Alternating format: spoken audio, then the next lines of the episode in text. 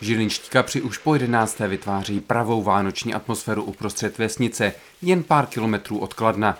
Čerstvé ryby dorazily v mrazivém středečním ránu. Máme kapra, eh, máme amura, lína a pstruha.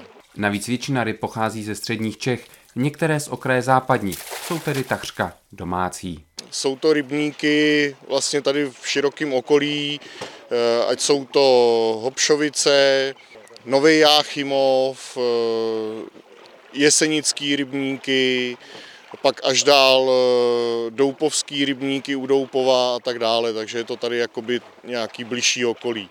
Není to ryba dovezená, je to prostě místní odchov. A jaké ryby jsou mezi návštěvníky žilinských kaprů nejoblíbenější?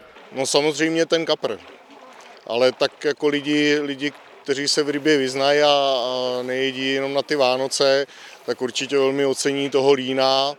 Někdo samozřejmě amura, kdo, kdo má radši jakoby rybu, která není tolik tučná, jo, tak si vybírá toho amura a pstruh e, jde poměrně často, protože taková chuťovka kromě toho kapra. A tradice vznikla před 11 lety. Nejen proto se vyplatí do Žiliny ukladna vyrazit. Navíc mrazivé zimní počasí vytváří letos ještě zajímavější kulisu.